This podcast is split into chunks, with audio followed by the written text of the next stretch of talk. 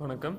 Welcome to episode eight வாழ்க்கையில் சில விஷயங்களை பார்த்து எனக்கு ரொம்ப ரொம்ப பயமாக இருக்கும். அதில் முதல் விஷயம் இறப்பு. இப்போ கூட எனக்கு இறப்புன்னு சொன்னால் ரொம்ப பயமாக இருக்கும். நம்ம கூடவே ஒருத்தங்க இருக்காங்க. எப்போவுமே கூடவே தான் இருக்காங்க. ஆனால் ஒரு பாயிண்ட்டுக்கு அப்புறம் அவங்க போயிடுவாங்க. நம்மளும் போயிடுவோம். அப்படின்னு நினச்சாலே எனக்கு உடம்பெல்லாம் ஒரு மாதிரி பதறும். அந்த மாதிரி சில இழப்புகளை எல்லாருமே சந்திச்சிருப்போம். அதுலேருந்து மீண்டு வர்றது ரொம்ப ரொம்ப கஷ்டம்னு எல்லாருக்கும் தெரியும். அதே மாதிரி இன்னொரு விஷயம்.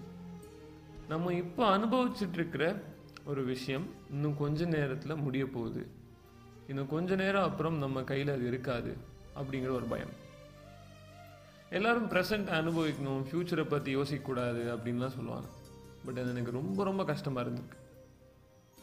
இப்போ நம்ம கையில் இருக்கிறது இனிமேல் இல்லைன்னா என்ன ஆகும் அப்படிங்கிற ஒரு பயம்தான்.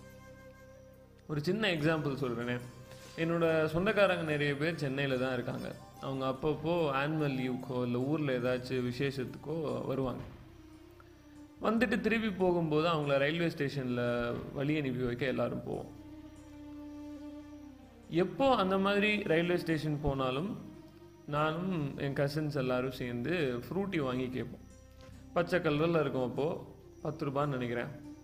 ஆனால் ஸ்ட்ராவை உரு உருன்னு சவுண்டு கேட்குற அளவுக்கு உறிஞ்சிட்ருப்போம் அப்படியே யார் மெதுவாக ரொம்ப நேரம் வச்சு குடிக்கிறா? கடைசி வரைக்கும் யார் கையில் ஃப்ரூட்டி இருக்குது அப்படின்னு சொல்லிட்டு எல்லாரும் போட்டி போட்டு குடிச்சிட்டு இருப்போம். அந்த ஃப்ரூட்டி இன்னும் கொஞ்ச நேரத்தில் தீந்து போக போகுது அப்படின்னு தெரியும். இன்னும் இன்னும் கொஞ்ச நேரத்தில் ட்ரெயின் வந்துடும் கூட இருக்கிற கசின்ஸ் எல்லாரும் போயிடுவாங்க அப்படின்னு தெரியும். மறுபடியும் நம்ம தனி ஆகிருவோமே அப்படிங்கிற ஒரு பயம் ஓடிக்கிட்டே இருக்கும். அங்கேருந்து கன்னியாகுமரி எக்ஸ்பிரஸ் அப்படியே வரும். மணி அஞ்சு முப்பது இருக்கும். அஞ்சு முப்பத்தஞ்சுக்கு ட்ரெயின் கிளம்பிடும். லக்கேஜ் எல்லாம் உள்ளே ஏற்றுவாங்க நான் சின்ன பையன் தானே ஸோ அப்படியே வெளியே நின்றுட்டு இருப்பேன் கம்பார்ட்மெண்ட்டில் ஏறிட்டு ஜன்னல் சீட்டில் வந்து உட்காந்து ஒரு ரெண்டு நிமிஷம் எங்ககிட்ட பேசுவாங்க. இப்போ கசின்ஸும் ஜன்னல் ஓரத்தில் வந்து உட்காந்துருப்பாங்க. அப்படியே பார்த்துட்ருப்போம். நான் அந்த பச்சை கலர் சின்ன ஃப்ரூட்டி டப்பாவை கையில் வச்சுட்டு அப்படியே தடவிட்டு இருப்பேன் பின்னாடி இருந்து பச்சை கொடி காட்டுவான். ட்ரெயின் கிளம்பிடும். சரி மக்கா போயிட்டு வரோம் அப்படின்னு சொல்லிட்டு ட்ரெயின் உள்ளேருந்து எல்லாரும் டாட்டா கட்ட ஆரம்பிப்பாங்க. அந்த வழி சின்னது தான் ஆனால் ரயில்வே ஸ்டேஷன்லேருந்து வெளியே போய் பஸ் ஏறி வீட்டுக்கு போய் அடுத்த நாள் ஸ்கூலுக்கு போகிற வரைக்கும் அது குத்திக்கிட்டே இருக்கும். இந்த மாதிரி நிறைய விஷயங்களை பற்றி எனக்கு அந்த மொமெண்ட்டை என்ஜாய் பண்ணிகிட்டு இருக்கப்பவே கூடவே ஒரு பயமும் இருக்கும். இந்த மாதிரி நிறைய விஷயங்களை பற்றி அந்த மொமெண்ட்டை என்ஜாய் பண்ணிகிட்டு இருக்கப்பவே எனக்கு கூடவே ஒரு பயமும் இருக்கும். இந்த மொமெண்ட் இன்னும் கொஞ்ச நேரத்தில் முடிஞ்சிடும் அதுக்கப்புறம் இது கிடைக்காது அப்படின்னு. தலாவோட கடைசி ஃபியூ மேட்சஸ் அவர் ஆடும்போது எனக்கு தெரியும்.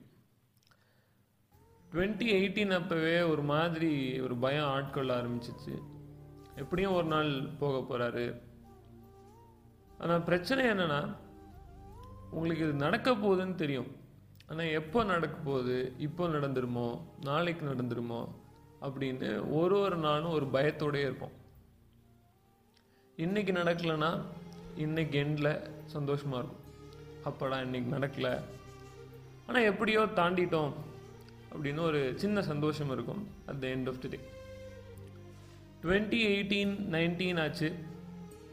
செமிஃபைனலில் ஈஸியாக க்ராஸ் பண்ணி போயிடலாம். வேர்ல்ட் கப் ஃபைனலை வின் பண்ணிட்டு தலை க்ளோரிஃபைடாக வெளியே போயிடுவார் அப்படின்லாம் நினச்சிட்டு இருந்தேன்.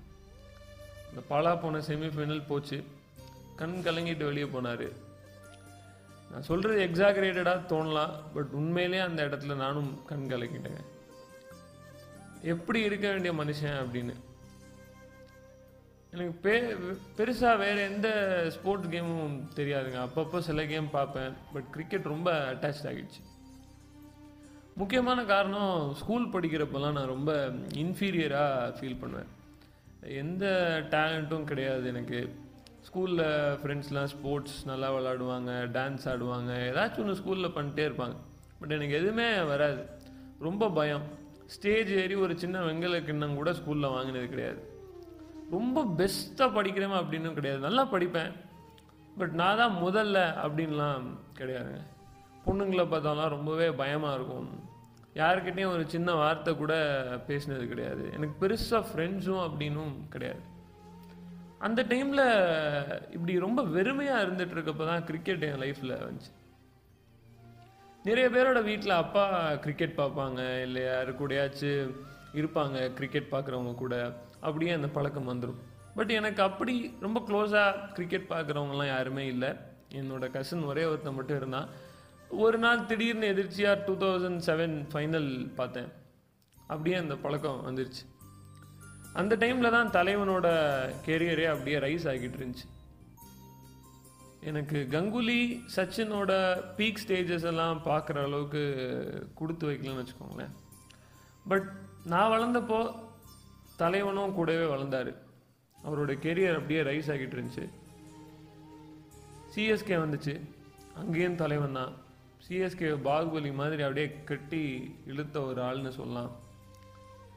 டுவெண்ட்டி டெனில் செமிஃபைனல்ஸ் போகிறதுக்கு முன்னாடி பஞ்சாப் கூட ஒரு மேட்ச்சு இர்ஃபான் பதான் ஓவரில் அடித்து வின் பண்ணிட்டு கடைசியில் ஹெல்மெட்டில் ஒரு பஞ்ச் கொடுப்பாரு.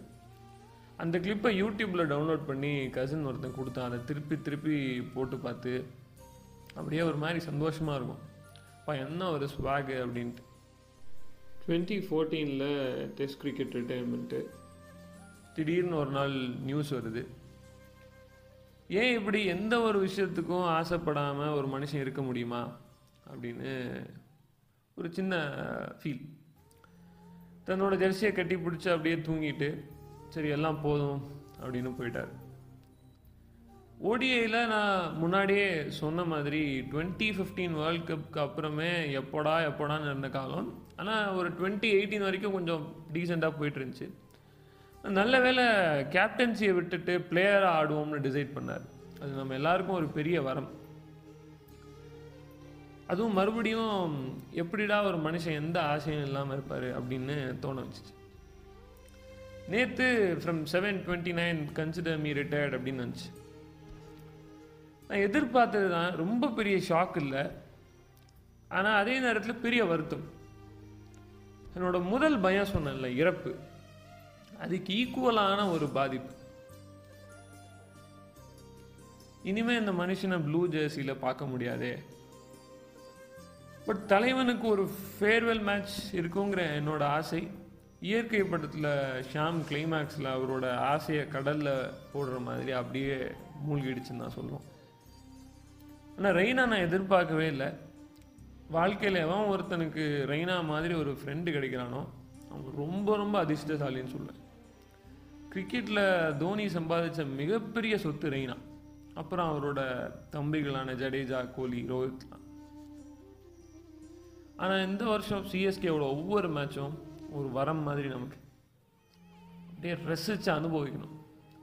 அந்த கேப்டன்சி ஃபீல் செட் பண்ணுறது ஜடேஜா ரெய்னா பிராவோ எல்லாம் சேர்ந்து ஒரு ஃபேமிலி மாதிரி ஒருத்தர் ஒருத்தரை சப்போர்ட் பண்ணுறது அப்படின்னு ரசிக்கலாம். தலை உங்களோட கிரிக்கெட்டிங் எபிலிட்டிஸ் கேப்டன்சி இதை பற்றிலாம் எல்லாருக்குமே தெரியும். எல்லாரையுமே நீங்கள் இம்ப்ரெஸ் பண்ணியிருக்கீங்க உங்களுக்கு எக்கச்சக்கமான ஃபேன்ஸ் இருக்காங்க. பட் என்னோடய வாழ்க்கையில் இருந்த வெறுமையை போக்கினதுக்கு ஒரு முக்கியமான ரீசன் நீங்கள் நன்றி ஃபார் எவ்ரி திங்